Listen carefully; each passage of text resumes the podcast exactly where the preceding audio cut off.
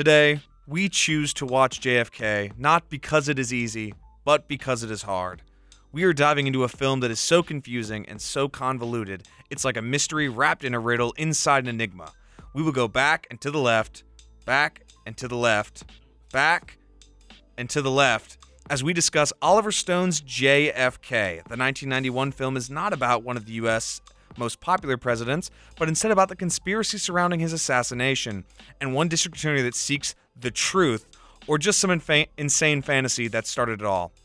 I'm Alex Houston alongside Davis Carroll here for another episode of Through the Lens, Season 3, Episode 54, I believe, as we discuss this insane. Davis, you recommended it last year. You had me put it on the list, Uh, and here we are today. How do you I feel? recommended it. I wrote it down Uh, in the you- when I pulled up the summer plans file. It was on there in bold. so I, I was warning Alex about this movie. I, you know, I was telling him it's it, it's crazy.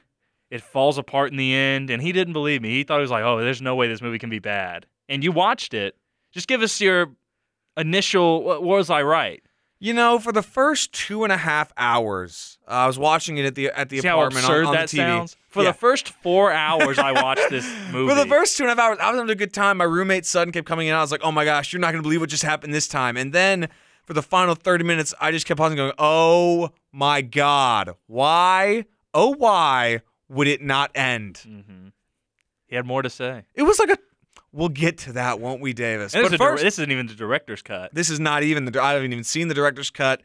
Uh, also, I want you to know that I talked to friend of the show Josie yet again yesterday. It's time to be real, Alex. Sorry. Go, go talk to your thing. Are I you gotta, serious? I gotta be real. Are, are you serious? Right? You no. Terrible.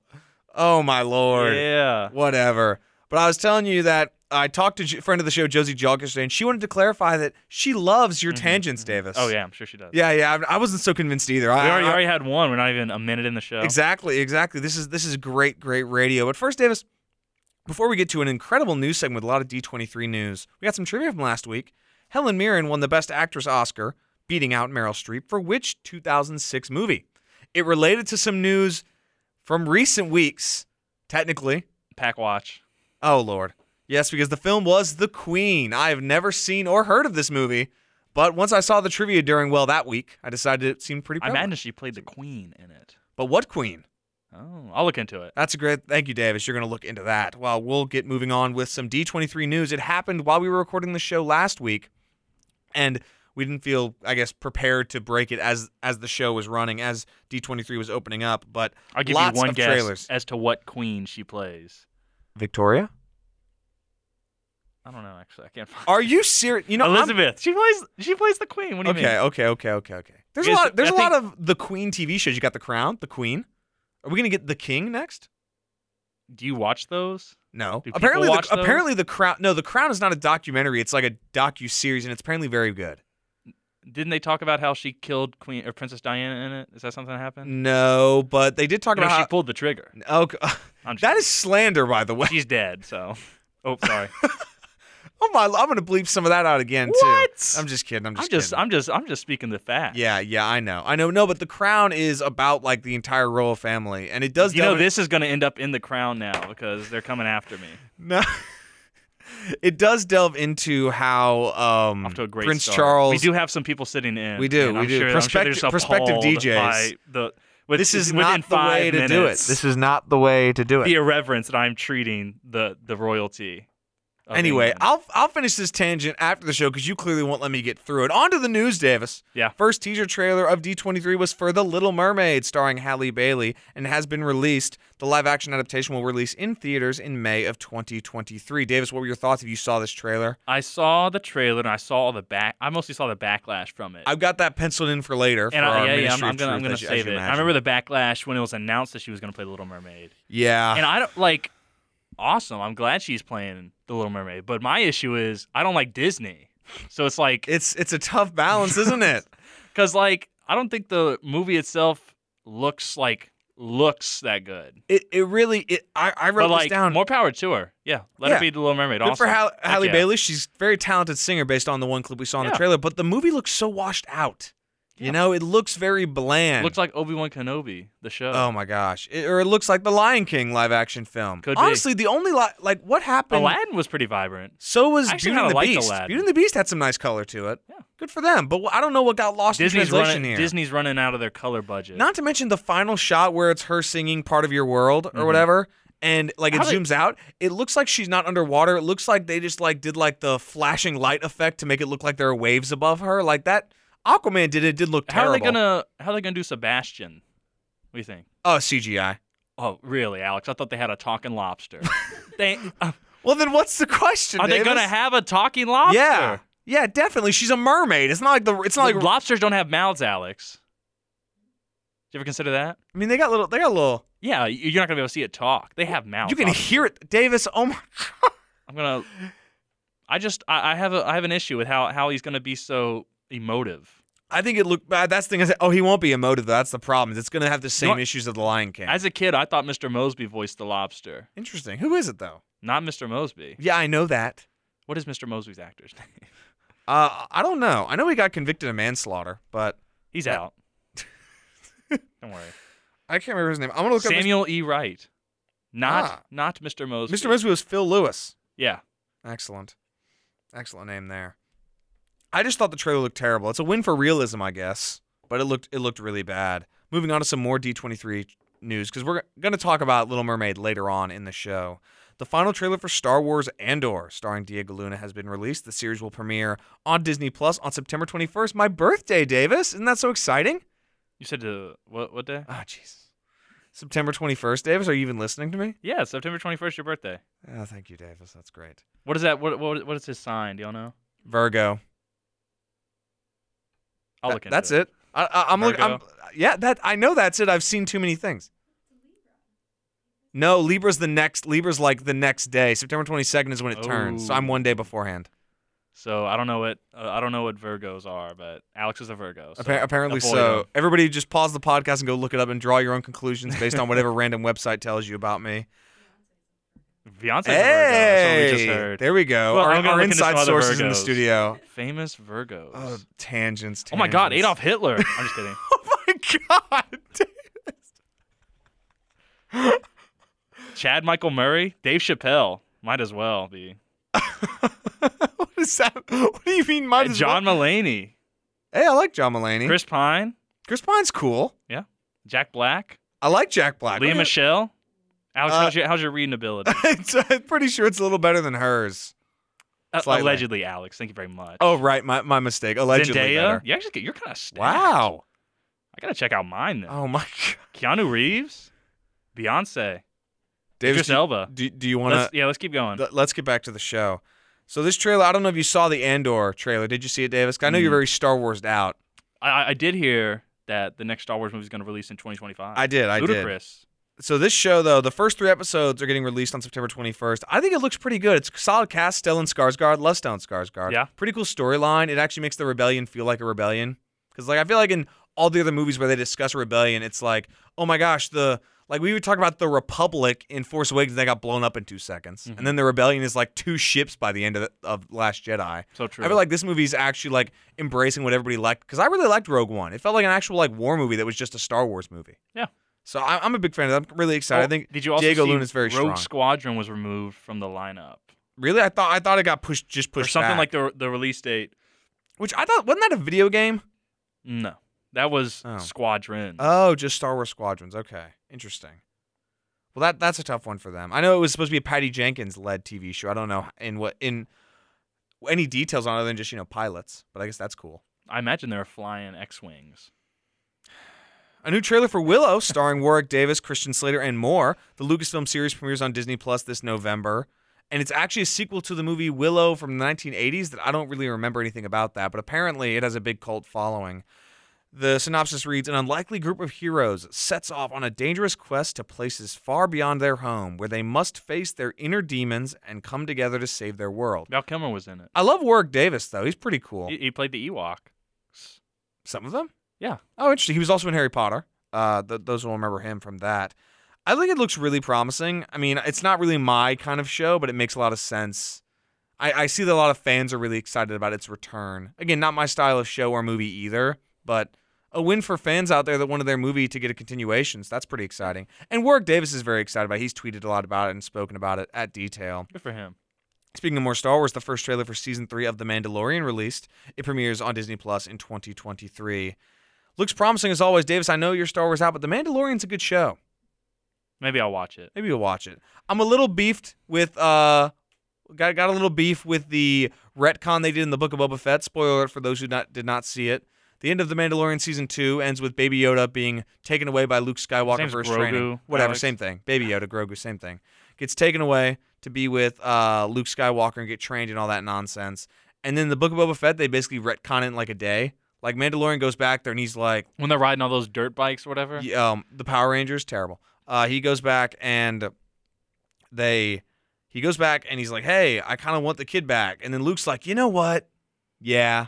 And then it's just, it's like very now because obviously they know Baby Yoda's going to sell merch in season three, but they're going back to Mandalore, which seems cool. The problem is Bo Katan should be like 70 in the lore by now, and she's still like 40. So I don't really know how that all works because she was like t- 30 in the Clone Wars, and it's been the entire original trilogy plus change, and she looks the exact same.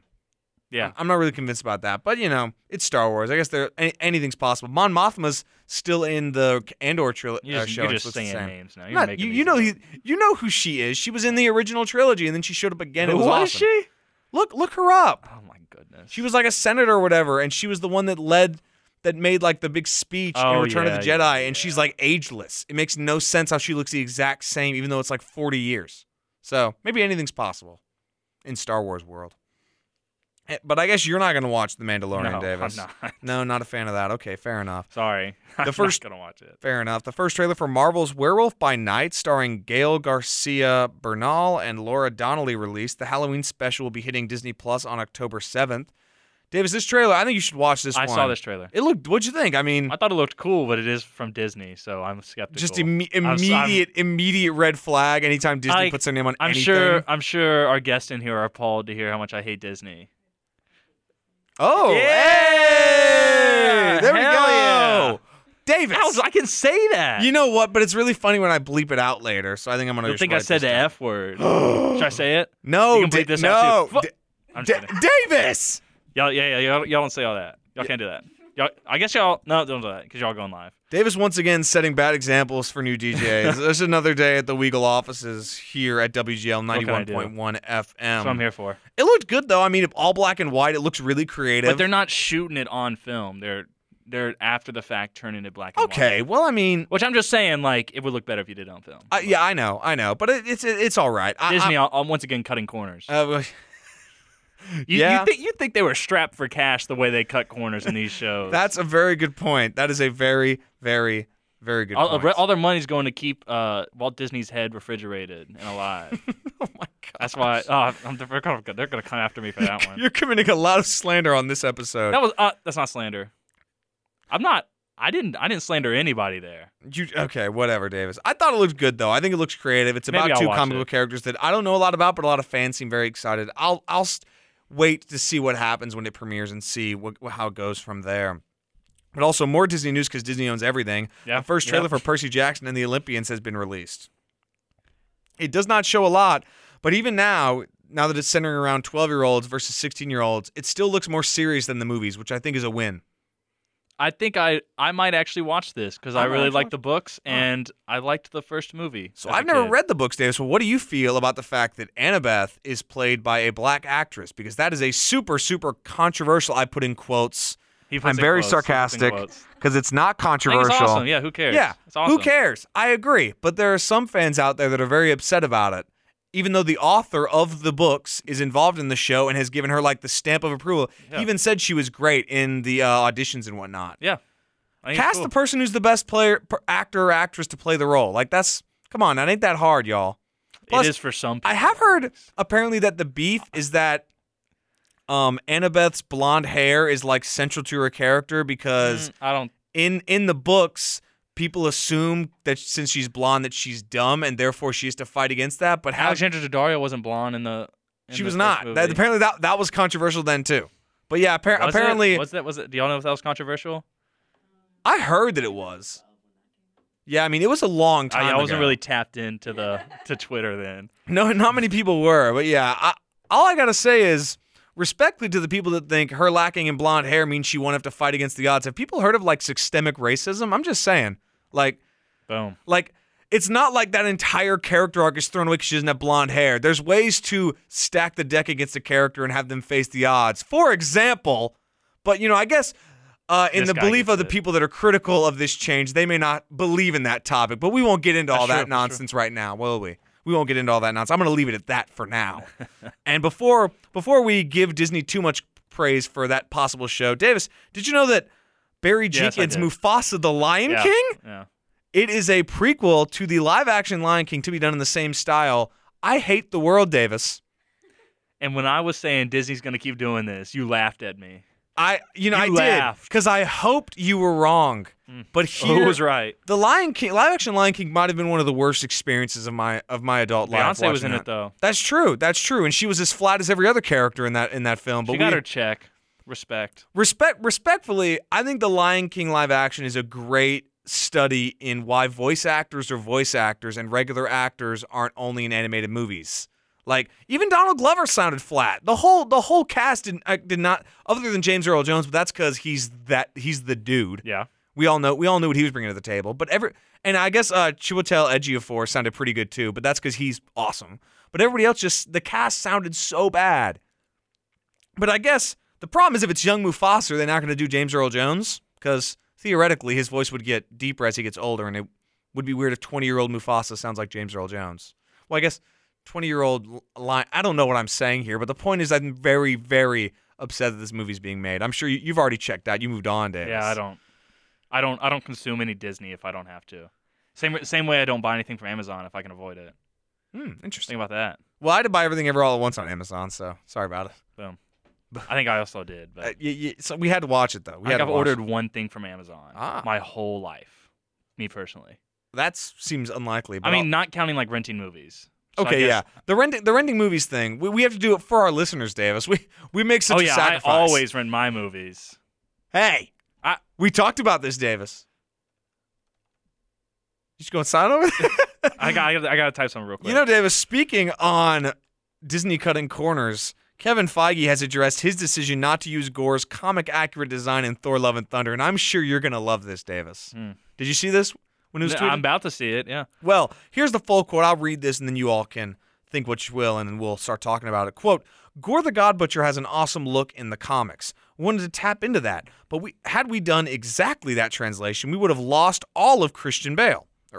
So we made the decision early on that we didn't want him to be a motion capture character. There are incredible ways of doing that, but with this particular actor and this particular character, Taika really believed, rightfully so, that we could achieve that with makeup. Come on now. Let's just go ahead and move on to the next. No, one. we, we got to stay on this we one got to talk about JFK. We do, and we got time, but we got to stay on this one because first and foremost, I think for those who don't know Gorr the God Butcher, I wasn't familiar with his character. He has this really elaborate, like tentacle, almost v- Voldemort-like facial He structure looks like well. he looks like like that guy in Endgame that Tony oh, Stark called yes, Squidward. the guy remember? that yes, he does look like. That's a fair comparison. And it's this very elaborate design that a lot of his the fans of Gorr were very excited to see it. And instead, we got Christian Bale with some makeup. Davis, you saw the movie. don't, but don't remind me. I would like to point out, as someone did so brilliantly on Twitter, that motion capture does not lose the essence of the actor if you have a good actor. Davy Jones was done 16 Andy years Serkis, ago. Years ago. uh, Andy Bill Serkis Nye, as Caesar. Yes, exactly. Not to mention all the Naughty Dog games that use motion capture. Not to, do to mention, games. three years really ago, Josh. Brolin as Thanos was actually pretty good. That's true. Not to mention Gollum by Andy Serkis again. Again, Andy what- yeah, Serkis is that dude in motion capture. We know these things, But but he I, to an Oscar for that. I really, I really Oscar. believe Christian Bale can emote in motion capture. He's Christian Bale. Like, Yeah. I agree. The dude's not a bad actor. This is just laziness because it is a lot of work to do motion capture right. It is. Like I've watched the documentaries on the Pirates of the Caribbean films. I mean, they spent days, weeks on the Davy Jones look, just creating his tentacles to move by themselves already, and then eventually animating the whole thing. movie. And it looks awesome. It's the best CGI that we've seen. We've talked about that at length. Good episode. Check that one out. What's a good episode? We had a lot of fun with that one. Jack was on the show, as he was on many. He won't be on today, unfortunately. So sad. he thought we were recording tomorrow. That's so he's very gonna come. on- He was disappointing. gonna come on and. He's gonna walk into the studio and there's gonna be nobody me- here. I'll, I'll read what he was gonna say. oh, okay. You'll re- you'll read when we get I'll to the movie. find. I'll find it. Okay, excellent. Well, Davis, we got some more trailer news after we move on to that sad MCU statement. My goodness, First we trailer for each other a lot. There's a lot. yeah, I know you do. First trailer for Steven Spielberg's next movie, The Fabelmans, stars Michelle Williams, Paul Dano, Seth Rogen, and Gabriel LaBelle in theaters this Thanksgiving. The first reviews for The Fabelmans are in, and it would appear that Steven Spielberg is back at it. I watched the trailer. It looked pretty good, got a pretty good cast, but Spielberg's been kind of hit or miss lately. You know, I, I like the BFG was like his last project, and that was kind of weird. I didn't really see it. What, Davis? I just I saw something funny. Oh, okay, I'm sure you did. It's a picture of George eating the sundae. And they go, "Hey, buddy, you ever heard of a new invention called a napkin?" Play the play the button. Oh, sorry, I'm, I got I got to play the button. Um, No, no, no, no, no. Y'all can't hear it, but he just played the no George Costanza button. So yeah, what can I say? I try I try I try my best.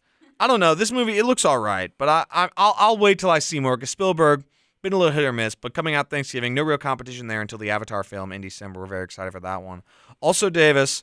According to Variety, Maya Hawke says that she is down to come back for a Stranger Things spin-off, but only if it's with Joe Keery. Hawke says this, quote, Normally, I wouldn't really be a proponent of a spin-off, but if I got to do it with Joe Keery, I would do anything. Also, apparently, Shawn Levy made a bunch of jokes about working on expanding the Stranger Things universe to the STCU. He said he was talking with uh, Kevin Feige about it, and he's got big plans. I think he was joking. I hope he was joking. Davis, do, do you think he was joking? I don't know anymore with with Hollywood. I don't know. However, Netflix is stopping the streaming model, and they're looking to go more to weekly releases. I also said TV was just going to come back, and you also didn't believe me. It's just TV Plus. I, what I want to do is once we get the weekly releases, I want people to put the direct TV price model and then all the streaming services you have to get to basically equal what DirecTV has, which DirecTV pretty much has everything, by the way. Like it does. You have to record stuff to you know, you can't just watch it on demand, but the trick is you just moosh off of Alex's logins. that's I true. do. Davis has most of my logins at this point. I'm not proud of that. Or you have alternative methods, like you know, just going out and see it in theaters. and yeah, and uh, you know, just going some sailing on the high seas. yeah, that's true. Yeah, that's true. That's exactly right. Uh, sorry. Uh, moving on, Davis. How about like in the high seas, of course. you can bleep that out. They, they won't know what I'm talking about. We're, we're, we're gonna we're We're gonna gonna talk about beep. talking about. Uh, What if they, they don't think it's something illicit? well, that we'll just leave that up to the imagination. It's illegal to upload it, not to stream it. Do you know that? What is? Wait, it's illegal to. You can. You won't get arrested for streaming things. Okay, we're cutting all this out, Davis. We don't need. Fine, man. Fine. Davis, what next? You're gonna be like, all right, it's not illegal if you do I'm, this I'm drug. like you just can't telling, sell no, it. I am literally telling you right now that it is not illegal to stream things. I figured not, Davis. it's if you upload that pirated movie, that's how they'll get you. Interesting. So, But your your your comp like your internet company will throttle you. True, and you out. and you are opening up your computer to a host of random viruses. that's why that's why you do it on your Fire TV. I hear Tim from Russia wants to send you a message. Apparently, so Look, man. What's what's our next bit of news? what's our next bit of news? It's another trailer, Davis. A Oh trailer for. God. Uh, why don't you handle this one after that Inter, what, intergalactic? Yeah, go it's ahead. With Kid Cudi, it looks like it's kind of animated. Like, um, I'm gonna do the rest of the news now. Well- um, intergalactic, Kid Cudi, Timothée Chalamet, Laura Harrier, uh, Jaden Smith, Vanessa Hudgens, and more is gonna hit Netflix on September 30th. It's about Jabari, a charming street streetwear-clad artist on the cusp of real success. After a chance run-in with this cool new photographer neighbor, Meadow, Jabari has to figure out whether he can make space for love in his life. I imagine they're gonna fall in love. It's animated like Spider Verse, and actually the animation looked cool. It might be good. Uh, it's coming out in S- September 30th. Why'd you take the news, Davis? What are you? Am I going too I, slow? I want to talk about JFK, man. All right, I'm getting there. A live-action sequel series to Blade Runner 2049 is in development at Amazon. who cares? Ridley Scott will executive produce, and Silka Luisa will serve as the showrunner. Um, interesting. Amazon apparently sank all their hopes and dreams onto the Lord of the Rings show, so if that fails, this probably won't end up happening. But we'll see how that goes. Also, Davis, now this trailer, I know we're both excited about this one. The first trailer for Damien Chazelle's Babylon, starring Diego Calva, Margot Robbie, and Brad Pitt, has been released. It also stars Tobey Maguire, Samara Weaving, Flea, Spike Jonze, Jean Smart, Olivia Wilde. Uh oh. You think the rest of the Jackass crew is going to show up? I hope so. That'd be, That'd be pretty awesome. That'd be pretty hey, cool. I'm Johnny Knoxville, and this is Babylon. and he jumps off a building. That'd be awesome. I would go see that in theaters. I'm going to see it in theaters anyway. Though. Lukas Haas, Katherine Waterston, and more. The film hits limited theaters this Christmas and goes wide in January. Again, the synopsis reads Set in Hollywood during the transition from silent films to talkies, focusing on a mixture of historical and fictional characters. You know why they're called movies, Alex? Why? Because they move. I'm like, I'm, I'm not even being facetious right now. That is why they're called. I know, and they were called talkies because that's what happened They after started the post-silent yeah. film era. There Exactly.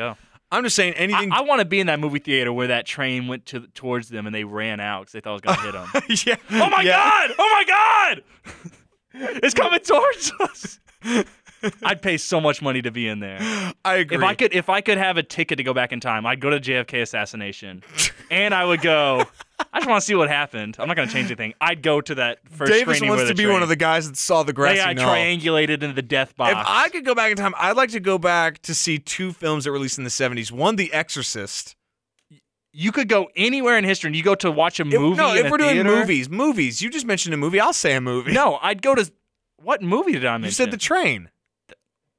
So you say you want to see The Exorcist in theaters, but you could go. Okay, okay, whatever. Okay, if we're no, no, no, no, movies. no, no, no, no, it's not. No, Or Jaws when they started throwing up in the aisle. That was pretty funny. I don't believe that. that Steven Spielberg said it happened, so it must oh, have. Oh, yeah, I'm sure it did. Okay, you know what? This movie's gonna be pretty cool. Anything Damien, Chaz- Damien Chazelle touches turns into gold. Obviously, La La Land Whiplash episode coming up later this year. Very excited for that one. In an interview with Extra TV, Charlie Cox confirmed that the new Disney Plus show Daredevil: Born Again will be a reboot, not a continuation. He said, "quote It is a season one. It is not season four. It is a whole new thing." Davis, you haven't watched Daredevil, but you should. Maybe I will. Good. I'm excited about this. He's awesome in the show. I hope they keep the core of the character around, especially entire episodes that were not even about superheroing, but just moral debates and whatnot. But I'm really excited to see where this show goes. I'm gonna skip that A24 news because I don't really know anything about that movie. It's was a, trailer for prequel. It's a prequel to X that came out. Okay, last I. I haven't seen X either. So yeah, well, that's there you go. fair enough. Well, that trailer released. First trailer for the. Redeem Team And. I'm getting there, Davis. The doc- and according to Variety, are you serious? says the Stranger Things cinematic universe is coming. Boom, that's the news. And lastly, Jacob Elordi, the guy from Oh, he's gonna play uh, Elvis. Kissing Booth. He's going to play Elvis in Sofia Coppola's upcoming Priscilla Presley biopic. Austin Butler was right there. I bet. Austin Butler Maybe. was right there. He gave the best performance of his life, and now this guy from the Kissing Booth. He's supposed to be good, man. What you hate? Have you for? seen the Kissing Booth? I, I no have. I have no comment. Because my little brother liked watching them. I'm pretty sure it was because he was trying to chat up with a girl, but that's that's a whole other debate for Good another him. lifetime. Oh, okay, okay. Not good for him, I Not guess. good for him. But yeah, are you excited about the Redeem Team doc? Netflix has been going hard with the documentaries lately. I might watch it. It's pretty interesting. Just like the whole, it Yeah. was you know because USA had never lost with NBA That's players, true. And then we'll. not even close, and they did, and it was like, well, what do we do now? And then Coach K came in and basically changed the whole model. But Davis, you rushed through that news because you were clearly so excited for. I where want we to were talk about some going. conspiracies. That's right, ladies and gentlemen. It's time to move on to JFK. Josie, that short news segment was for you. We want you to know that.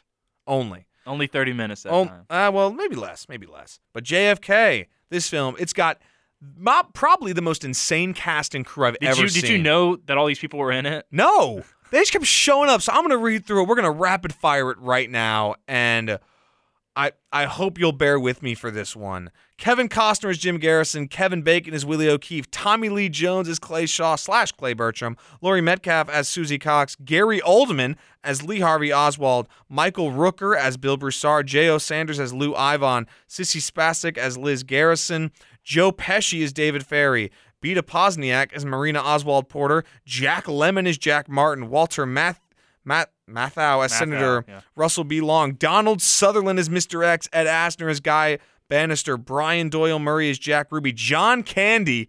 What a surprise when he showed up. I was so excited.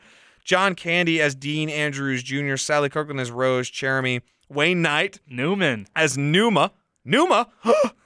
Numa They knew. Pruitt Taylor Vince as Lee Bowers. Tony Plana as Carlos Bringier. Vincent D'Onofrio as Bill Newman. Dale Dye as General Y. Bob Gunton as news anchor. Frank Whaley as Imposter Oswald. Jim Garrison as Chief Justice of the U.S. Supreme Court Earl Warren. It's directed by Oliver Stone. And what a career this man has had. Oliver Stone might be the most uneven director and writer I've ever seen in the history of, well, ever. He won an Academy Award for Best Adapted Screenplay for writing Midnight Express and then wrote Scarface. He also achieved prominence as a writer and director for the war drama Platoon, which won the Academy Awards for Best Director and Best Picture. But he also did Born on the Fourth of July, Heaven and Earth, Salvador, Wall Street, and its sequel, Wall Street Money Never Sleeps. That's the Shia LaBeouf Michael Douglas movie, ladies and gentlemen. If you remember those weird trailers from then. The Jim Morrison biographical film, The Doors, and the Natural Born Killers, and then the trilogy of films based on the American presidency, JFK, Nixon, W, and finally Snowden, And W with Josh Brolin as George W. which was a bad movie, by the way. A really like it. like watching that compared to Vice, like literally in that movie, Dick Cheney's character or Dick Cheney, who was played by uh, Richard Dreyfuss, has like a keynote presentation on guys. Look how much oil is in the Middle East, awesome. and it's like it's so Yeah, it like actually happened. in some capacity, yes, but he wouldn't just like be like, guys, I had a PowerPoint this week. Guess what? And it's like just like a bunch of like emojis onto like the map of the Middle East. It's terrible. The movie is no laughably way. bad. He's got the laughing emoji because not so not not oil. not emojis. You know what I meant. Uh, anyway, You know, I- written by I Stone and Zachary Sklar, based on, and we mean loosely, loosely based on Davis. Two books on the Trail of Assassins by Jim Garrison and Crossfire: The Plot That Killed Kennedy by Jim Marrs. Robert Richardson was the cinematographer, and music from John Williams. I was surprised by that. But Davis, this film, let's just break down some thoughts here before I get into some fun facts and by the numbers. I mean, it's, ladies and gentlemen, we can't stress this enough. Do not be deceived, even though it says JFK. JFK is in this movie as a corpse for most of the time. It's true. He's not. You don't really see the guy. The whole scene, his body was uncomfortable. By the way, no, no, that was weird. It was obviously just a dummy. Well, too. yeah, no, I know, I know, I know. But this movie, it is about the conspiracy to kill JFK. I say in mm-hmm. quotes, sought out by Jim Garrison, a DA of New Orleans Parish, in 1966, three years after JFK was shot and killed, presumably by Lee Harvey Oswald in Dallas, Texas, on November Who 22nd. knows? So it follows essentially him unraveling the case and the real life story of Jim Garrison, loosely real life story. Oh, because this actually happened. This is not some fictitious creation of a man who looked into it. You know, this is an actual guy who went in and prosecuted Crazy. someone. Yeah, went crazy. no, okay, Davis. Let's let, let's pause our justification till the end because there's there's a lot to weigh It's here. a little kooky. I agree, but we'll pause till. till It's the only trial to come out of the JFK assassination is as well. It is because And again, he- Lee Harvey Oswald did not not, get a trial because he was shot and killed by Jack Ruby mere days afterwards, which is still suspect, by the way. We're gonna talk about that. There's there because to be honest, I'm just gonna lay it on the line here. Davis and I are not conspiracy theorists by any stretch of the imagination, not even in the slightest. Oh, I am so much. Oh Lord have mercy. really. You know what I mean? But like the JFK assassination is very weird. If you read into it, there's a lot of weird details here and there. How the heck what why Jack Ruby killed Oswald anyway is weird. I think the fact that they changed the route before, and then they were like, nah, we don't need to survey any of those buildings or have any guys in The windows." route was weird. the Just amount of security there was weird. I weird. also think the CIA killed MLK, Malcolm X, and Bobby Kennedy, and they destabilized like every single country in South America. So I think they definitely could have done something. That's the thing is, you know, every time you think about, oh, well, they didn't do this or that, there's always a FBI as story. well. There's always a story like about how, I mean, guys, like nobody really reacted because it was so, you know, like we were so desensitized to it. But like the entire Iraq War ended up being for nothing. They went in for nuclear weapons and there was nothing there. And are we, like, the fact is. You don't want to be a conspiracy theorist about everything that goes on in the U.S. government, but they don't do a great job of making us believe in them sometimes. You know what I mean? Like, like I didn't know, for for example, I didn't know that in Vietnam there was an operation where the U.S. Army uh, injected a chemical into the air that caused monsoon season to last longer, which implies that the government has a means to control weather patterns, which is suspect as heck. By the way, I'm not again. I'm not passing any conclusions. I haven't read so in depth on that. I, I read I read a couple stories about that because I saw somebody tweet about it, and I'm like, I got to see this. What happened here? Apparently, that was a thing. Uh, let me see if I can pull up the name of that. Actually, or um, Operation Northwood. You heard of that? Uh, what's that one? That's the one where the they proposed to JFK that they should start committing terrorism in like Miami and killing Americans and like sinking Cuban boats so they could go to war with Cuba. And he was like, "Oh, I won't do that. I will not." And then they killed him. Oh, I'm, I'm sorry. He he got killed by Lee Harvey Oswald. As Chief Justice Earl Warren said. Okay, so Operation Sober Popeye is the name of it. What a silly name. Pr- Project Controlled Weather Popeye Motor Pool Intermediary Compatriot was a military cloud seeding project carried out by the U.S. Air Force during the Vietnam War. The highly classified program attempted to extend the monsoon season over specific areas of the Ho Chi Minh Trail in order to disrupt. Former Secretary of Defense Robert S. McNamara was aware that there might be objections raised by the international scientific community, but said in a memo to the president that such objections had not in the past been a basis for prevention of military activities considered to be in the interest of U- U.S. national security. Um, oh, sponsored by your boy Henry Kissinger. Mm. Not my boy. I, it was a joke. It was a joke. He's the next pack watch. Did it? Did it like ever work? Um, There's a lot of things they tried that never worked. Did you know they had a plan? this was chemical warfare that would turn the opposing soldiers gay. You ever heard of that one? That's a real thing. Oh lord. Where the idea was that they'd be. Do we really want to get into it? I'm just saying they they've done some crazy things. They- Like that's the thing is the U the U.S. government has crazy not ideas. has out of the US not, for lack of a better word, given us a lot of reason to have confidence. That's all I'm saying. That like there, there's there's they feed into the conspiracy by doing crazy stuff that makes you go, hmm, I wonder. There you go.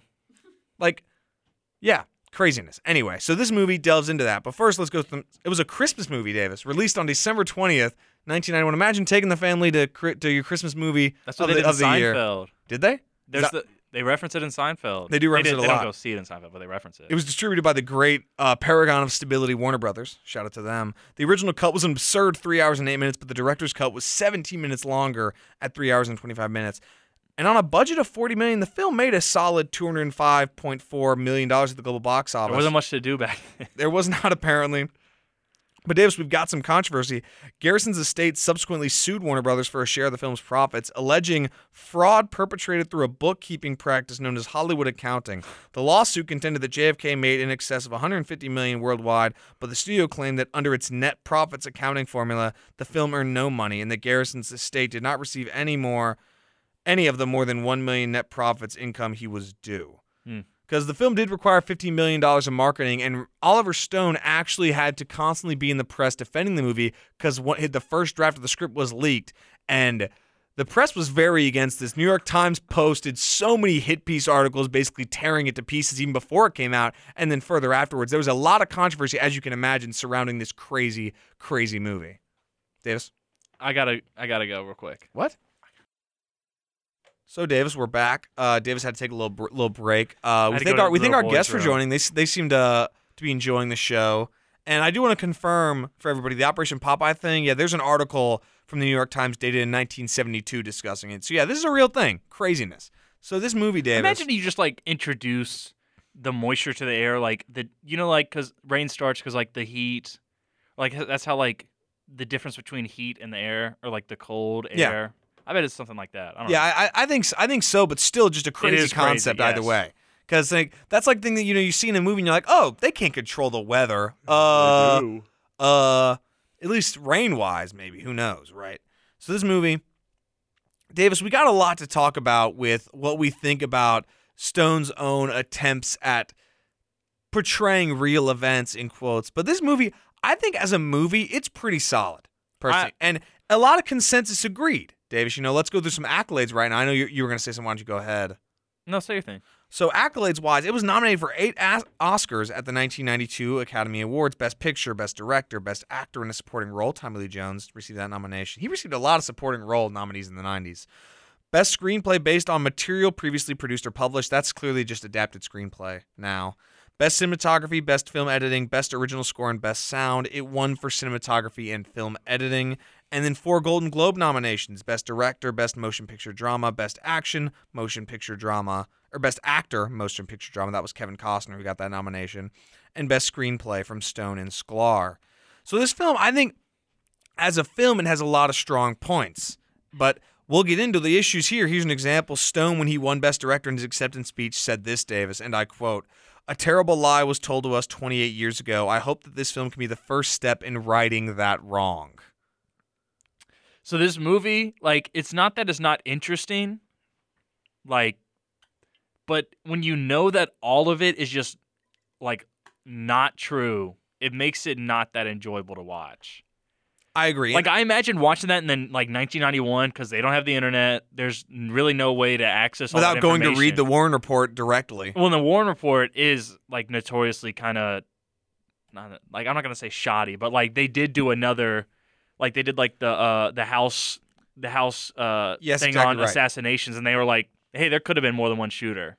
Yeah, because they because they analyzed audio. They did they they they did the JFK, Mark, Martin Luther King, and I think there might have been another assassination they looked into. I wonder which one. and they said Martin Luther King there could have been a con- there there was more than likely a conspiracy and the CIA might have been involved or something was Wow. the ending Interesting. determination. Yeah, so I'll look I, into I, that. I saw this as well, Davis, and they they listened, they analyzed audio and determined that it that it sounded like there were four shots instead of three. hmm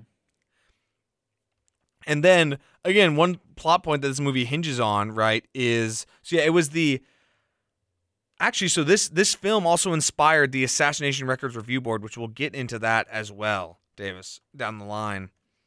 Because I look forward to talking about that. But uh, let's talk about as a movie first and foremost. As a movie, it is very interesting. It's very captivating. I think the way that it tells the story is incredibly unique. Let's talk about first and foremost. This cast is brilliant. I mean, it is the the who's who of the 1980s and 90s films. Costner, Kevin Bacon, Donald Sutherland, a great cast of lawyers, John Candy, who is that man just dripped charisma in every movie he was in. I don't know what John Candy had some kind of energy about him that was just so incredibly I don't know what the word is, you know, but it's just so I don't I don't even know. But it's so such a brilliant, brilliant performance from so many people involved in this film. Dave, it sounds like you're still looking into it. I am, but I can still talk. All right. So I just think again, let's t- let's clarify. The film is very loosely based on the story of Jim Garrison. The movie itself is really solid for the first two hours. One thing I thought, the dialogue was really good. Like I, you know, most movies that we've watched nowadays, Davis, there's always one or two lines that I'm just like, okay, come on now. That's a little ridiculous. But I thought that the dialogue was really strong the whole way through. The screenplay is really, really good. I'm surprised it didn't win the Oscar just because of how t- how how top notch it is. What do you think about that, Davis? Uh, I'd agree. It is. It is. I'll say well written dialogue wise. It's interesting. It's compel. It's interesting. It like you want to watch what's happening, but like I just can't get over the fact that it's just like all lies. Exactly, and we'll I'm not even gonna say it's lies. Well- Maybe he really believed that, but we'll get into that. We, we will absolutely Actually, no, it is that. lies because he made up half the stuff in it. The true Mr. X was a real person, but then like all the stuff he was saying was just not true. And, and not to mention, Garrison did not mean. So let's let's talk about this. Let, let's give you a rundown of the story so you guys can have an idea who we're referring to. Because we're going to jump around here. We're going to talk about a lot of events. So it starts with the assassination. It starts with about eight minutes of like clip footage, basically giving you a rundown on JFK's political positions, the Bay of Pigs, and then his up to his assassination. And then it cuts to Jim Jim Garrison, excuse me, who is told that JFK's been shot. And oh my gosh, Davis, that first line delivery, he's like, "Oh no." Terrible. Costner's accent is really bad, admittedly, at points. Yeah. I think it's bad at certain points. It's it's still solid, but it, there's times where I'm for like, some reason, I'm like a sucker for scenes where like they're reacting to a historical event. I really like those like. as am I. I just didn't like this scene. I liked the well, t- like when, they like Walter TV. Cronkite came on TV and he was like the president is dead, and I was like, oh my god, That was I'll- great. That, like that was great. yeah, it was a good. That was good. I, I agree, and especially like flashing the reaction to people on the TV versus people in the bar versus This might also sound weird. I like. I don't like. I find it interesting to watch like old news reports about big events like that. Like I've watched like the Bobby Kennedy announcement. plus Cron- really Cronkite was one of the yeah, best. Cronkite's awesome. Cronkite's next level. Next level. He is like when people talk about like any news anchor now talks about who they were inspired by. It goes back to Cronkite. He's he's I mean, yeah, he dude. is the news anchor. Like Exactly. he, he reported everything. Exactly. And he and his his Kennedy announcement is considered some of the best reporting and news anchoring in recent history for that matter. So this movie, it starts with there and then Garrison and then bring in a guy named David Ferrie because according to a source David Ferrie drove to Dallas or drove to Texas that weekend, the same weekend of the assassination. And they bring in Ferrie and his story is very shoddy, none of it makes any sense.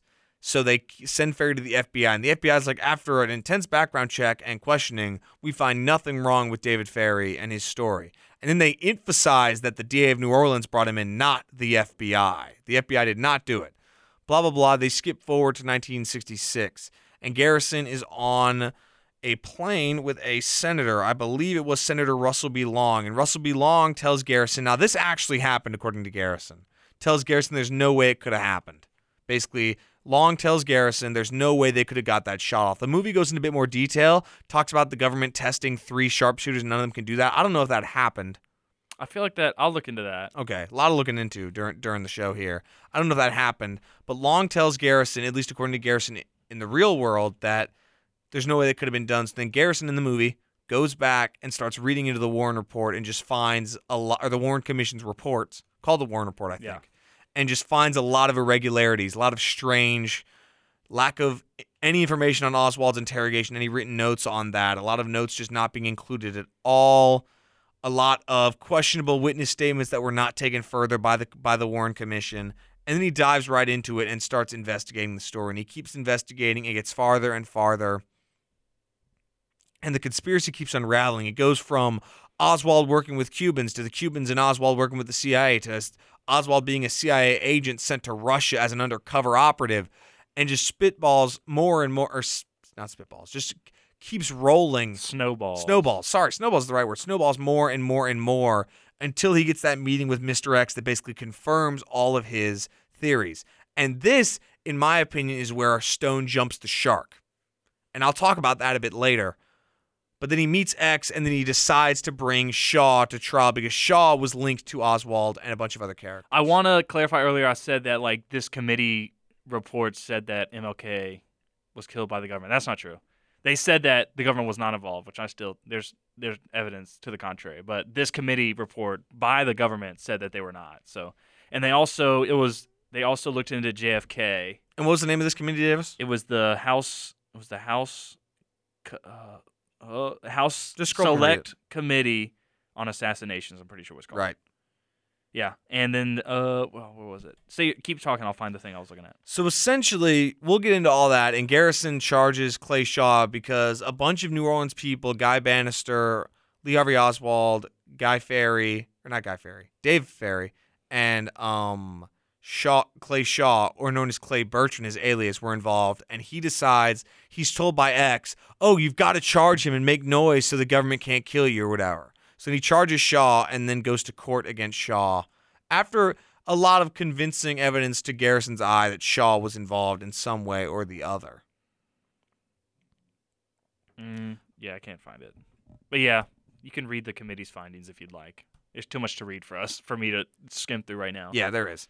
And again, mind you, there is there is a lot of information to read on this Stephen Davis and I have not discussed. There's a lot of information to dig into this. We're just going to address most of Stone's claims. most We're not going prominent. we're not going to pretend to know every single detail about the JFK assassination. There's a lot. There's been a lot of reporting. There's been a lot of crazy theories, There's- crazier theories even. There have, uh, I believe, QAnon supporters went to the site of it in Dallas and were waiting for JFK Jr. to be resurrected. No, yeah, JFK Jr. was going to walk up. He's going to run for president. You know, Really? they're waiting for they. Well, no, actually, they think JFK Jr. is still alive, and he's going to run for president in 2024 with Trump. Well, this is a crazy conspiracy episode. Davis. Yes. This, this, this is the- QAnon is like any any JFK theories. QAnon's ten times crazier.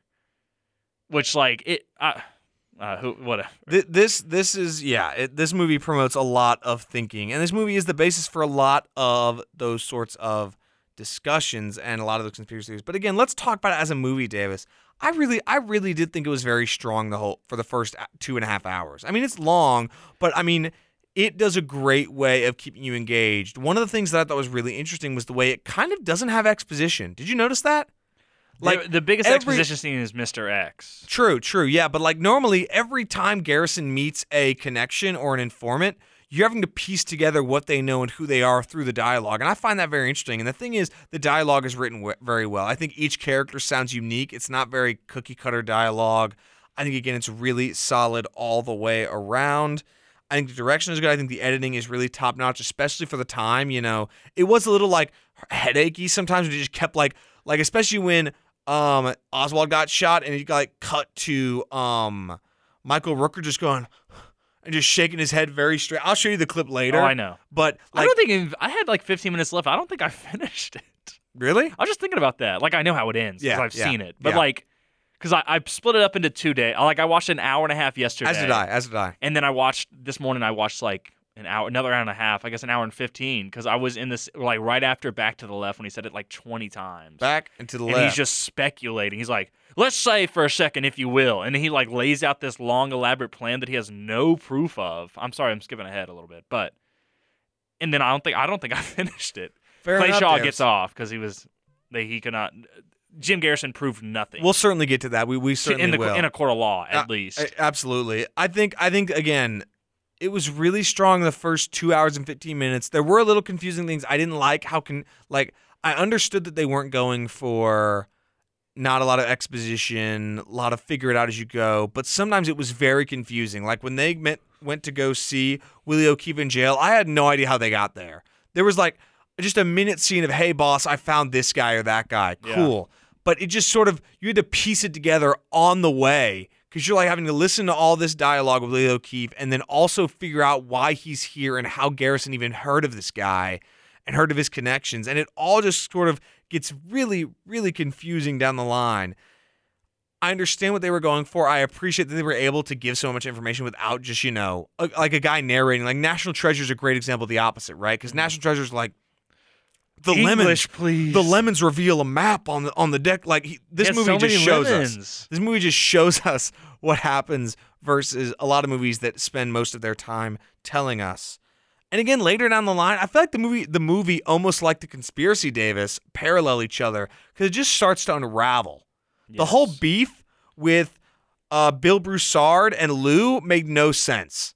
Remember, because Yes, they're at like, Da- I will not work with Yeah. Bill Broussard. so here, here's set the scene. So Dave Ferrie, and we'll talk about this. Dave Ferrie um, is Crazy brought back up in 1967, and they find him, and a story is leaked to the press about it, mentioning him. And Ferrie believes that whoever's involved was going to kill him or whatever. yeah, So then he does die, and they go to the they go to the scene of the crime, and Broussard and Lou get in a bit of an argument over what happened or if they what leads they should pursue next. Because there's so many sprawling areas to this conspiracy, right? And they sort of lose it. And then Broussard is outside, and his FBI agent says, "Man, lead this case or whatever." And you're like, "What?" He's like, "No, don't be involved." And I'm like, "How does he even know this FBI agent anyway?" And then that's kind of the end of the scene. And then Broussard's still there for a few more for a few more scenes, and then it cuts to them discussing other conspiracies and Garrison saying, I think the CIA and FBI are involved. well, he uh, he said, I think LBJ was waiting in the wings, whatever. He's like, Are you accusing the president? which of-" this was this was right after he met with X, so X gave him a lot of information Yeah. without any actual information. He just said, "Hey, I saw this in coincidence." He said a lot of. You think that's a coincidence? And I'm like, uh, maybe. I don't know. but I couldn't find any proof of Mr. X's claim that the the news in New Zealand was already put out. I couldn't was find. Did you find anything about the phones going out in D.C. either? Mm-mm. Okay, so I we'll- think I literally think Oliver Stone made all that up because sir- all of that. I'm pretty sure none of that happened. we'll, we'll we'll we'll absolutely get to that as well. I'll, I'll look through the JFK online. hundred things wrong about. Right. Go ahead and do that. But so Broussard and Lou just start losing it because Broussard's like, "How could you say let the president killed?" Oh, I found you say your thing, but I did find it. okay. Go ahead and actually say this first, Davis. Oh, I gotta. Uh. Oliver Stone takes his account from the real ins- inspiration for X, Lee Fletcher Prouty, who encountered this newspaper article in New Zealand at the time. While a cover story may ha- may well have been the article's con. Oh my goodness. While a cover story may well have been what the article's contents felt like to Prouty, in fact, there was nothing unusual about the article. It, con- it contained no information that was not readily available in the morgue. In the morgue of any major. I'm having trouble right now in the morgue of any major newspaper but because of stories that are run on Oswald at the time of his defection. Okay, to the Soviet Union in 1959 and return in 19 into return to the U.S. in 1962. Interesting. Okay, so it wasn't. Which that whole time he's like, "Well, it was 2 a.m. the next day," and I'm like, "Huh?" It just it was They very time confusing. traveled. I mean, I know how that works, but it was still very Why confusing. didn't Why didn't New Zealand warn us?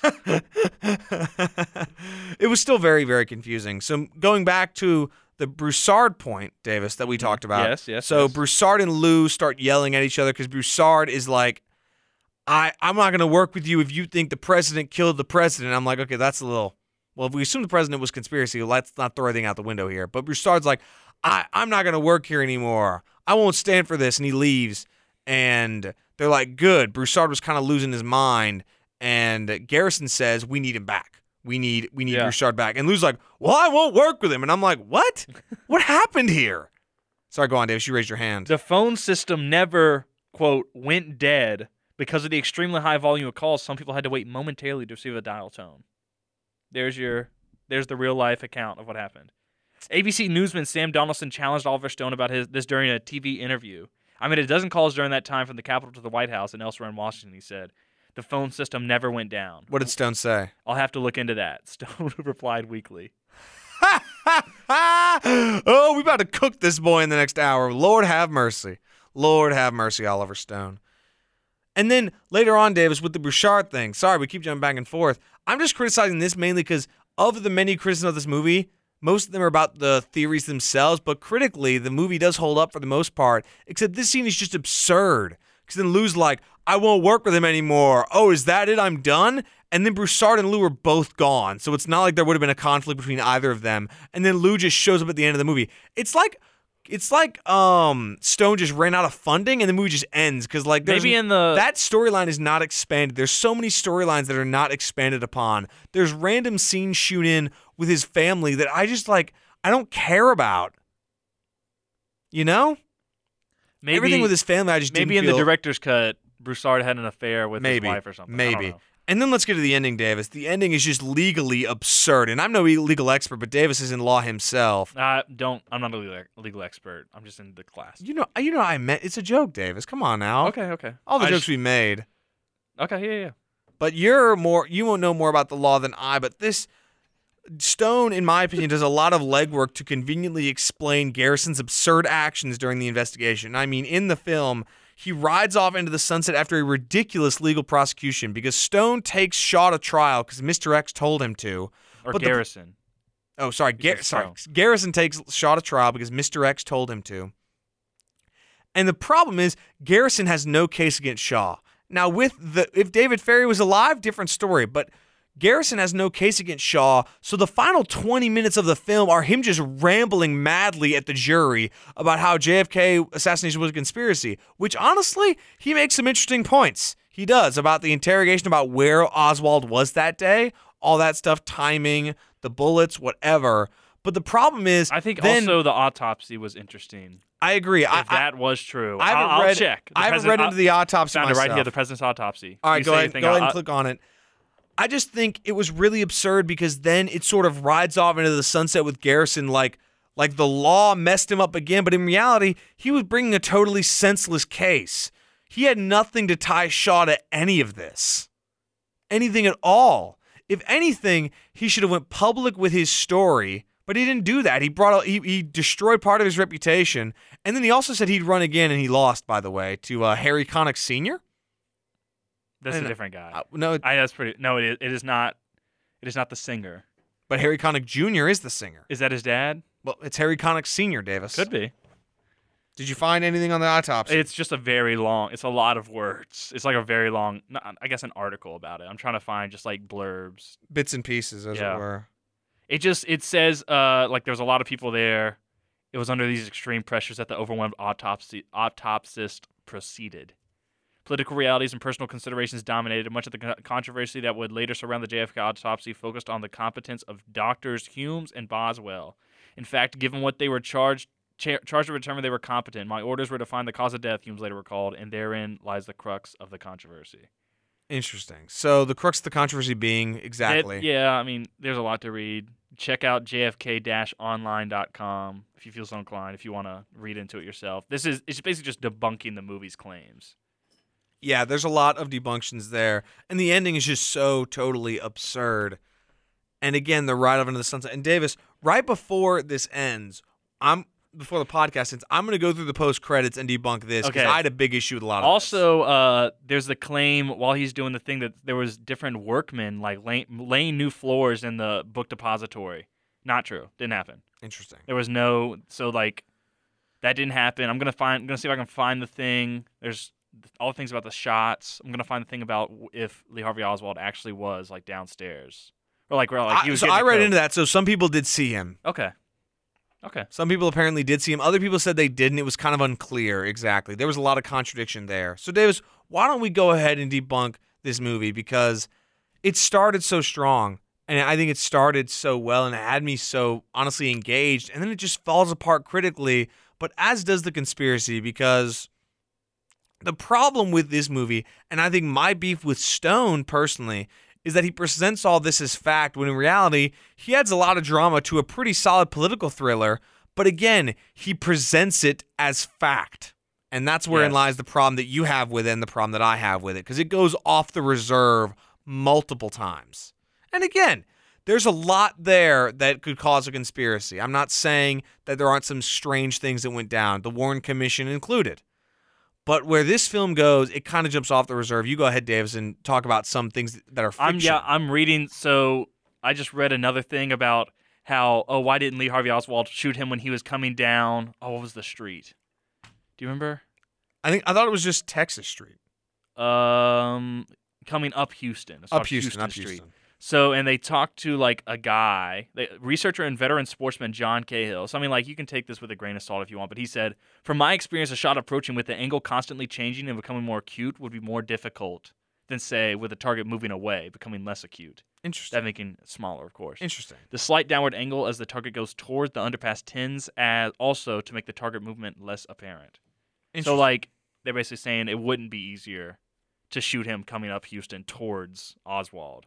That's what he was saying. okay, that's very interesting. And then, oh, what was I about to read?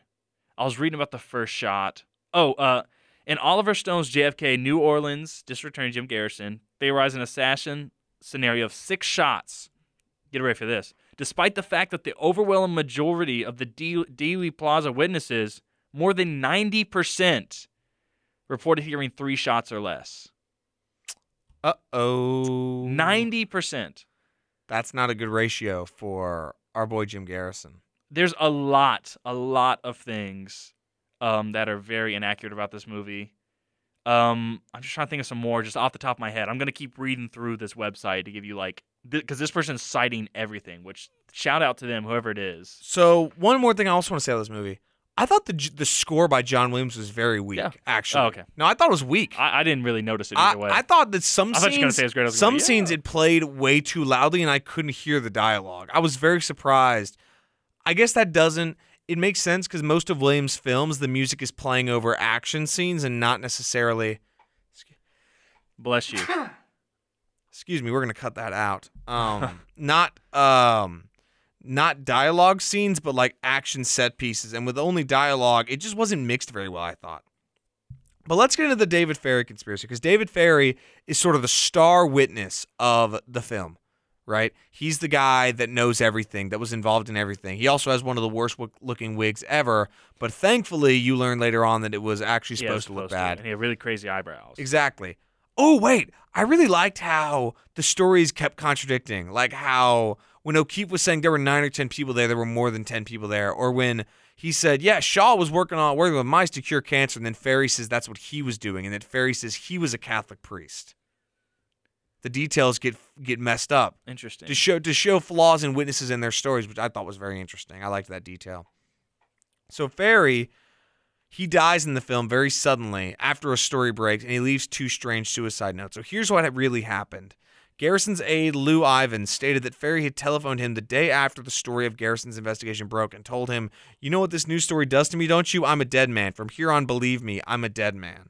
Ferrie's autopsy was performed by Orleans Parish coroner Nicholas Chetta and pathologist Ronald A. Welsh. They concluded that there was no evidence of suicide or murder and that Ferrie died of a massive cerebral hemorrhage due to a congenital in- intracranial berry aneurysm that had ruptured at the base of his brain. Upon learning of the coroner's finding, Garrison said, I suppose it could just be a weird coincidence that the night Ferrie penned two suicide notes, he died of natural causes. On March 1st, 1967, Garrison had Shaw arrested and charged with conspiring to assassinate Kennedy.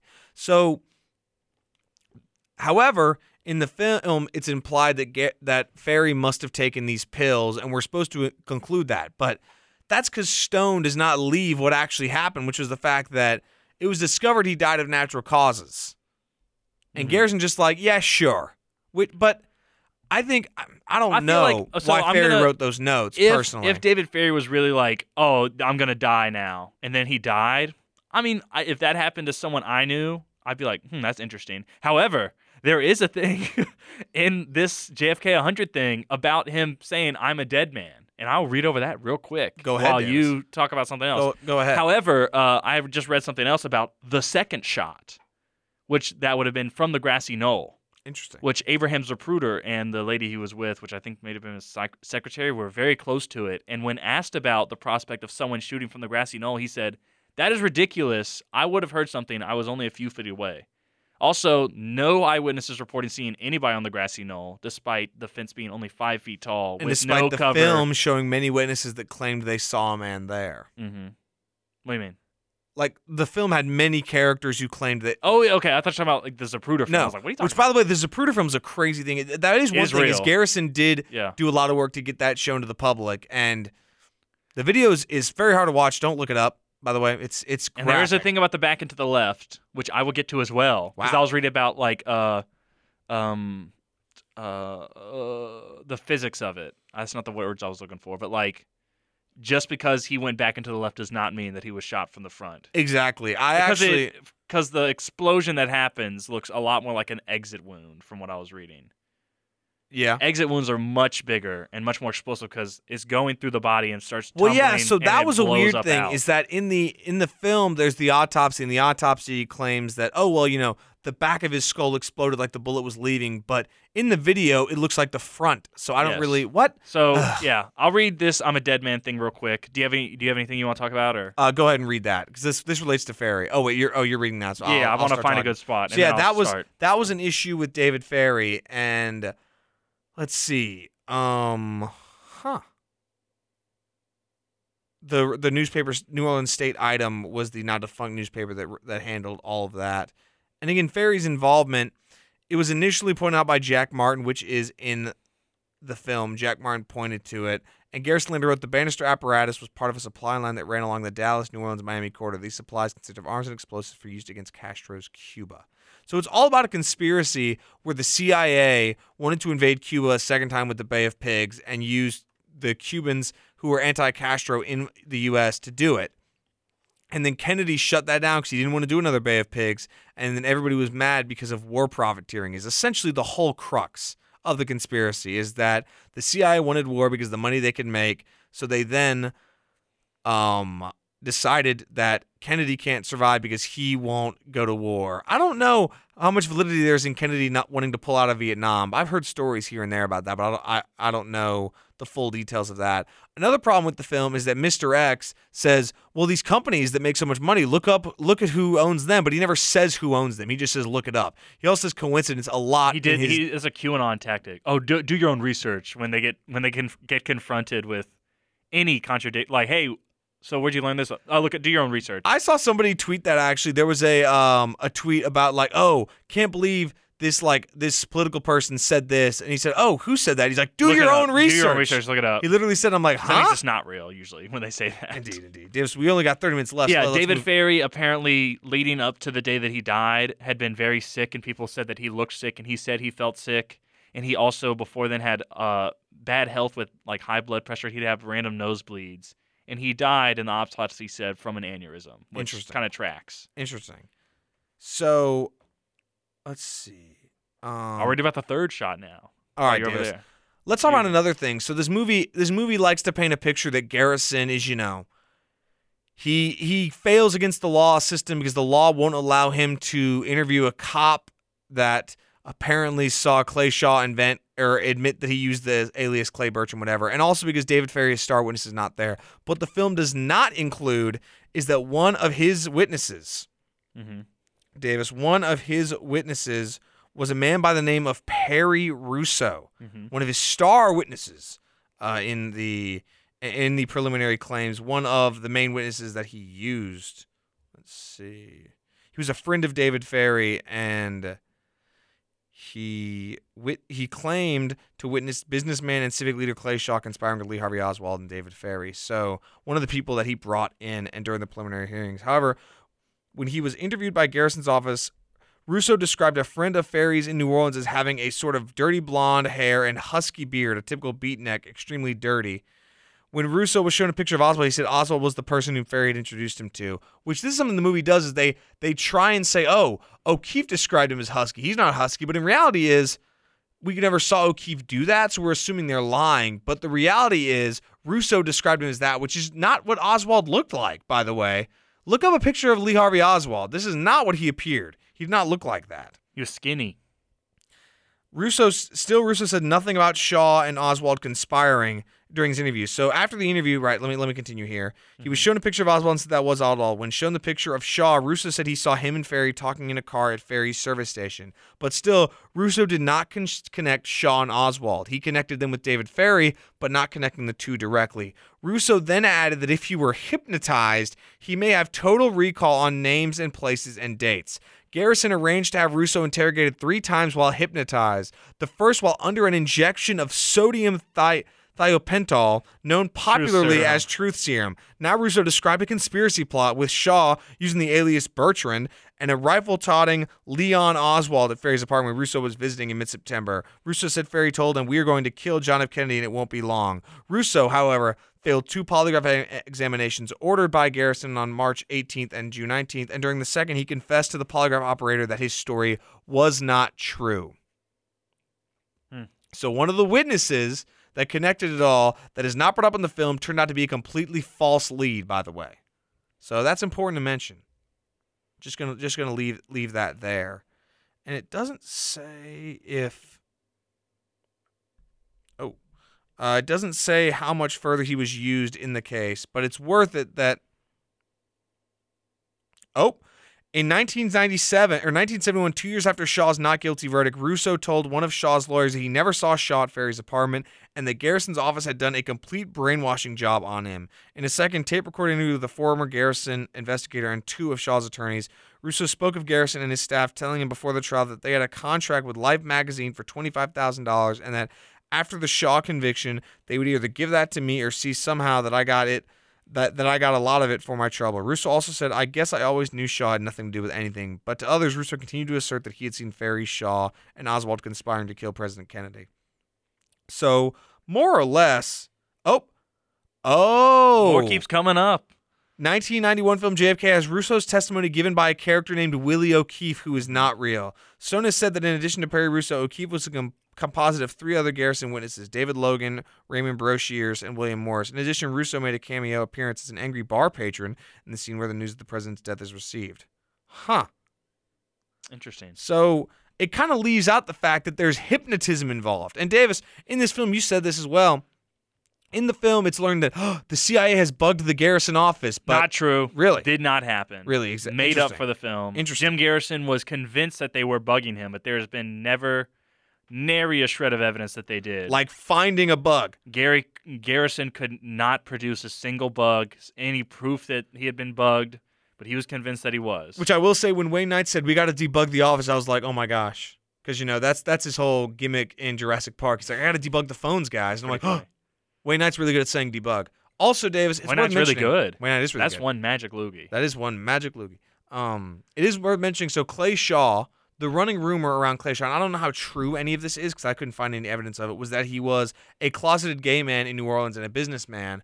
And according to Oliver, or not to Oliver Stone, according to Jim Garrison, he called this entire conspiracy a homosexual thrill killing.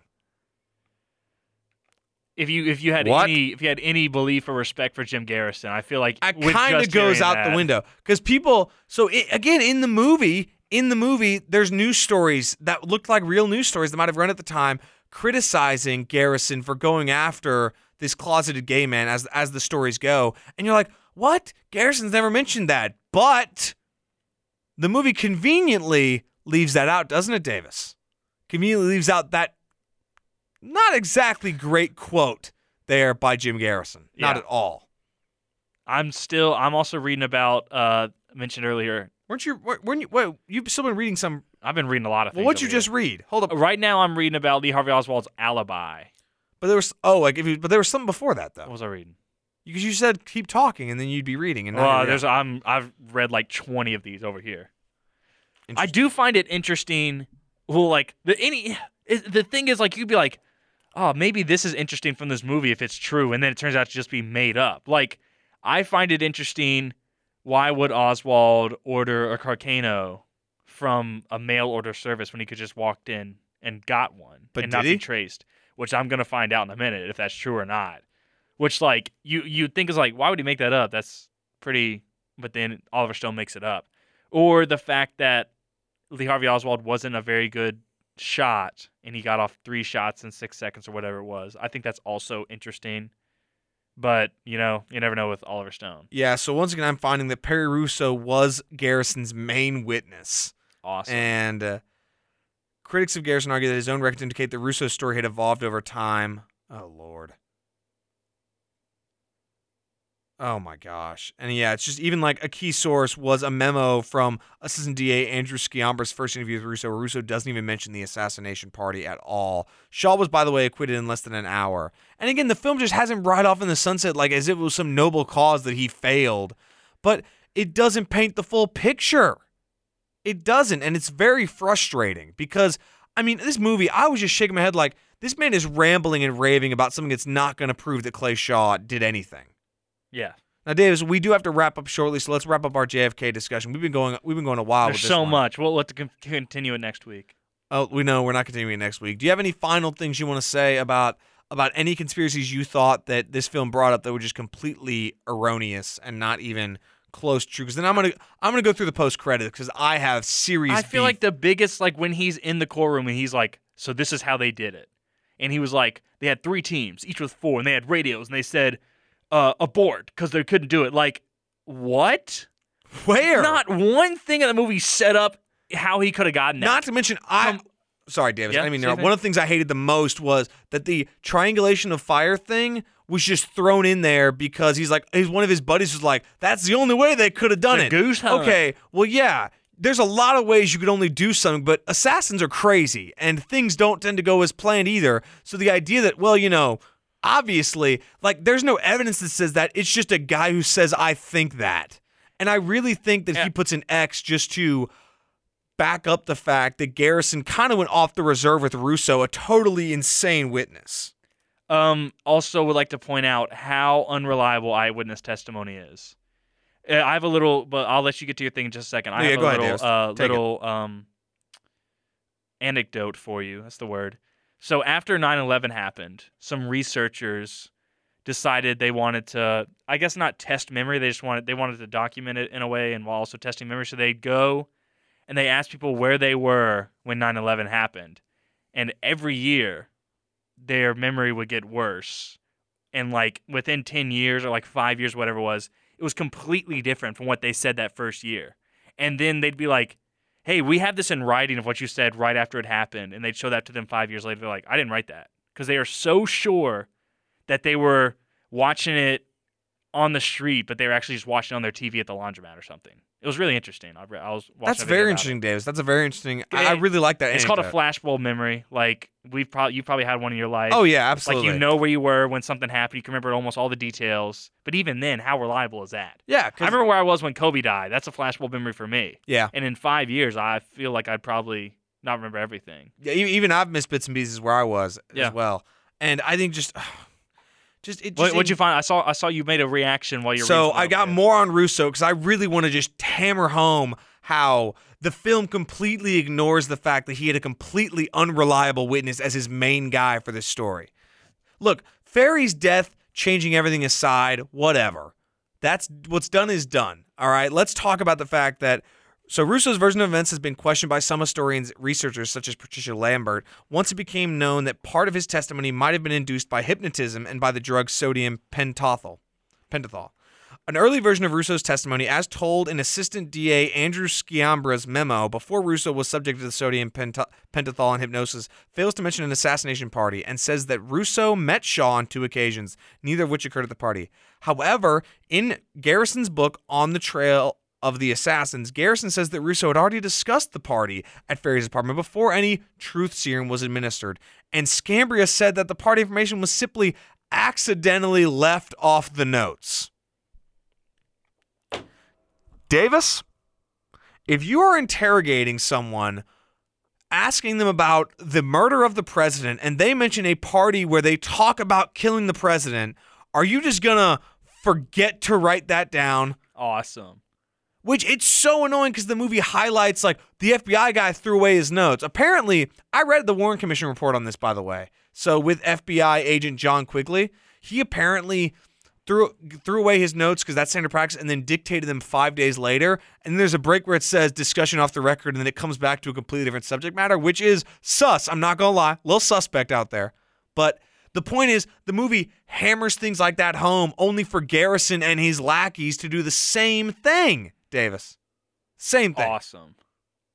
Now, do you got anything else before we go through the credits right now? Because I'm about Um, to tear yeah, this go to ahead and go through the credits. I can All right, find ladies some and more, gentlemen. but you know, go Let- check out the website. Let's talk about it. So, here, after Garrison rides off into the sunset, the credits read as follows: In 1979, Richard Helms, director of covert operations in 1963, admitted under oath that Clay Shaw had worked for the CIA. However, this leaves out an important detail, Davis. You want to know what it is? Here's the full disclosure. In 1979, Richard Helms, the former director of the CIA, testified under oath that Shaw had been a part time contact of the Domestic Contact Service of the CIA, where Shaw volunteered information from his travels abroad, mostly to Latin America. Like Shaw, 150,000 Americans had provided such information to the DCS by the mid 1970s on a non clandestine basis, and that such acts of cooperation should not be confused with an actual agency relationship. This credit does nothing to indicate any of that. Then let's talk about Clay Shaw's death. The credit says Clay Shaw died in 1974 of lung cancer. No autopsy was allowed. Maybe that was because Shaw was a heavy smoker most of his life and died at the age of 61. The cause of death was listed as metastatic lung cancer. Maybe it's because there wasn't a big mystery about how he Yeah, died. Why would there be an? What are they going to find in the autopsy? A, a, a scroll to his co- conspiracy to kill JFK? What is that? What? these two points already make me very angry because yes, Shaw did work with the CIA in a, in a sense as a contact basis, but it leaves out the context there. And then in 1978, Jim Garrison was elected judge of the Louisiana State Court of Appeal in New Orleans. He was reelected in 1980. To this date, he has brought the only public prosecution in the Kennedy killing. It fails to mention that Garrison lost his election as district attorney. He didn't move on to judge. He lost and then became a judge, by the way. Lack of context again. This irks me as a journalist, I must admit, the lack of context. I'm, I'm just going to pull that out for one second because that it really bothers me that there's no context provided to these to these statements. And let's keep going further. Southeast Asia, 2 million Asian lives lost, 58,000 American lives lost, $220 billion spent, 10 million Americans airlifted there by commercial aircraft, more than 5,000 helicopters lost, 6.5 million tons of bombs dropped. Stone acting like this is some incredible statement about the Vietnam War being bad. Bro, you weren't the first. Like, so, Jay, what what does this add to the film? Like, yes, everybody knows how bad Vietnam was, but what does this add to the film other than like, hey, you should believe this because look at where we ended up, and that's op- no, what? Why is that there?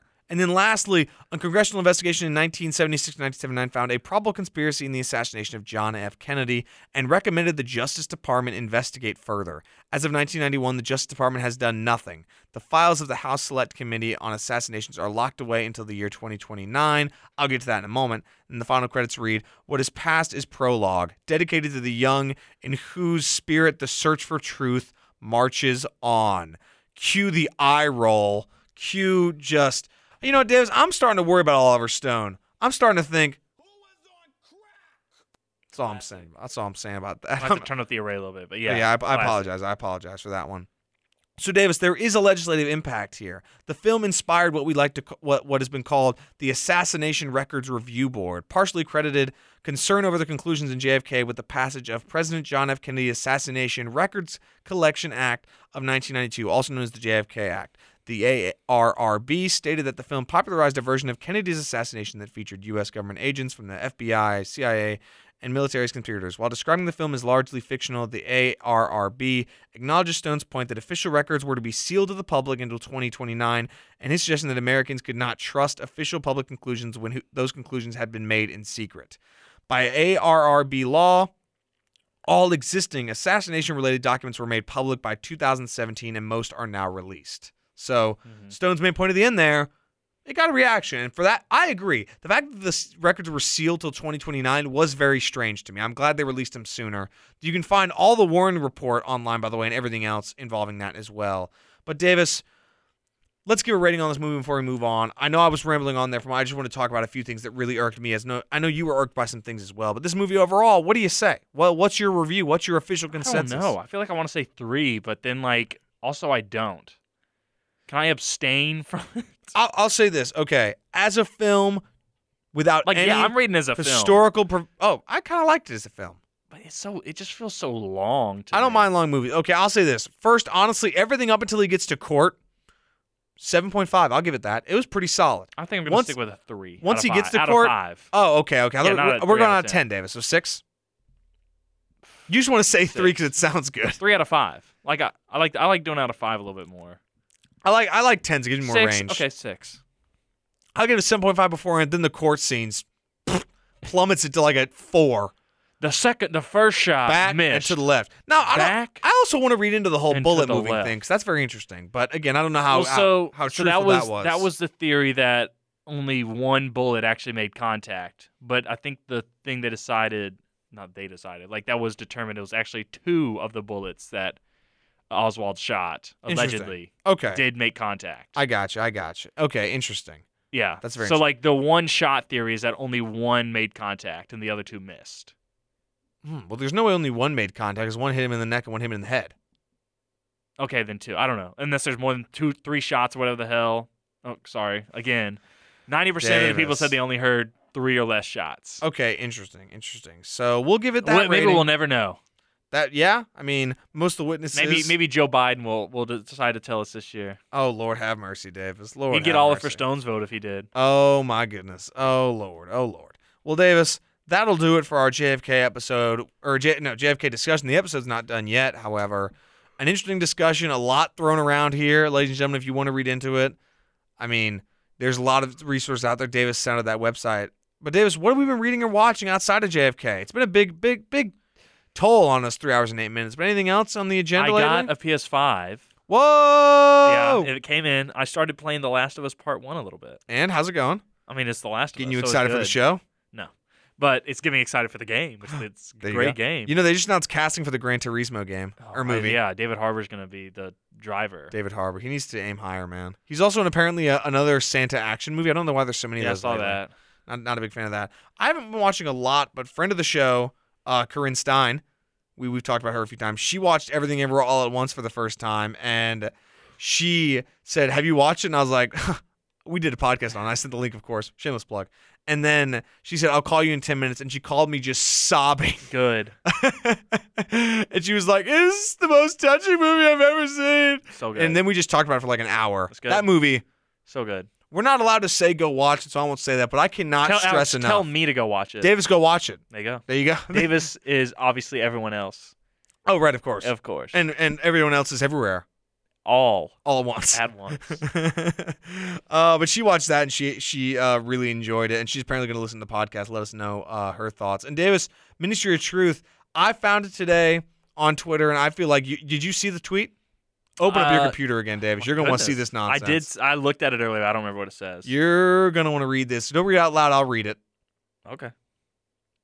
But have you? Yeah, you- read it out loud. Okay, so it is a tweet. I'm not gonna at the person because we don't need people going at Oh, yeah, I the, saw the this. Twitter account and whatnot. But it says, "quote I hate that Amber Turds Mera in Aquaman resembles Ariel more than the Disney version of Ariel, and I'm not talking about the hair."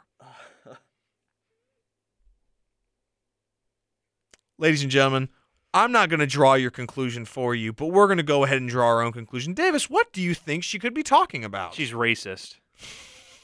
How about that? That's that's slanderous. What I just did. But we didn't say who it was. it's true.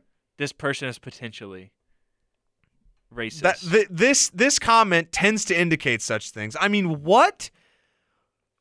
What? What? I I would like double taked when I read this. I'm like, hold up now. Also, again, this is also a clear Johnny Depp fan, by the way. So do with that information Yes. what you will. um. how about how about you just don't be a fan of either. Oh, maybe. Just don't stand either. That's what I think. Maybe, maybe that's a great idea. Maybe that's a great idea, Davis. I think again, there's so much criticism to be given to this movie, and I believe, oh, again, rightfully so, in regards to Disney's live action remakes. The CGI not looking great, it looking so washed out, but people's just vitriolic reaction to the casting of Halle Bailey as Ariel. Stop is I all think- I'm going to say. What? And uh, one of the arguments is like, if she's at the bottom of the ocean, she she wouldn't have sun touching her skin, so she wouldn't have a lot of melanin. Which is like, I watched a video by a marine biologist who was like, "Where are some of the darkest fish in the ocean?" Alex, where where are some of the darkest? I believe they're in the bottom, They're including very- the ones in like the very dark, like in Nemo. Yeah, there are a few that are clear. That's None of them are really white. That's a good point. A few of them are blind as well because there's no light That's to reach true, down there. yeah. But like they're not white. So who cares? It, it's it's a it's a mermaid. they're not real.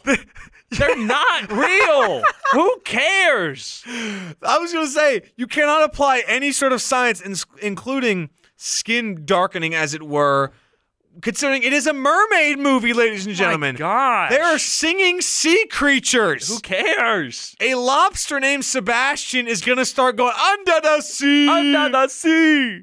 That's a good song. yeah, it- The Little Mermaid, great movie by the Yeah, way, Little bro. Ur- er, I'm ready to see Ursula. That's all I'm gonna say about that nonsense. Who's who's playing Ursula? I don't know. I'm gonna look this up right now, Davis. But you you keep you keep on rambling. At, at I don't get how the lobster's gonna talk or emote, honestly. But it, we'll it's see. not gonna emote just like the last movie. It's Ursula, gonna, Ursula's Melissa McCarthy. That's pretty funny. I, I, can imagine she having a lot of fun with that role. That'll that'll be so. Exciting. The lobster's just gonna lay there and be like under the sea, under the sea. Oh, music composed by Lin Manuel Miranda and Alec Alan Menken. So. They gonna start rapping. stop, Davis. I'm a mermaid in the sea. it's gonna be so bad. Oh, Who's playing? Who's playing Sebastian. Poseidon? Oh, Poseidon. Uh, no, it's not. It's it's it's um not Triton. Poseidon. Tri- it's like Triton, right? What's his name? Neptune. Neptune. Uh, it doesn't say. Hmm. Huh. That's weird. I bet it's Michael Shannon. That's my guess. okay, Davis. But no, it wouldn't be Michael Shannon. I bet it's like Idris Elba then. Yeah, apparently Daveed Diggs is playing Sebastian. Jacob Tremblay from Wonder is going to play. Who's David Diggs? Uh, Flounder. Let me, David let me, Diggs? David Diggs. It's this guy. You're working out. oh, he's from Hamilton. Oh, makes sense. Yeah, he plays Thomas Jefferson. Oh, I, I haven't seen Hamilton, so I didn't know that. Yeah, I Makes have. sense. Um, I'll be. I have. Awkwafina as Scuttle, a dim-witted diving bird and friend of Ariel's. Is no, I thought Scuttle was the one that was like, "How do you use this fork, Ariel?" Remember that pigeon? Yeah, yeah, Yeah. So that's that. That's Awkwafina, like the actress. Yeah. Cool. All right. Then again, again, be wary of the fact that voice actors are voice actors for a reason, ladies and gentlemen. Yes. There's a reason Toy Story is Tom Hanks and Tim Allen, and not really anyone of any particular fame. Because one, John Ratzenberger's a great, great voice actor. He's he's basically Pixar's mascot voice-wise, one of my favorites uh, growing up. He plays Mack. yes, He, he, plays the caterpillar. He yeah. So at the end of I can't remember which one it is. Oh, um, Cars.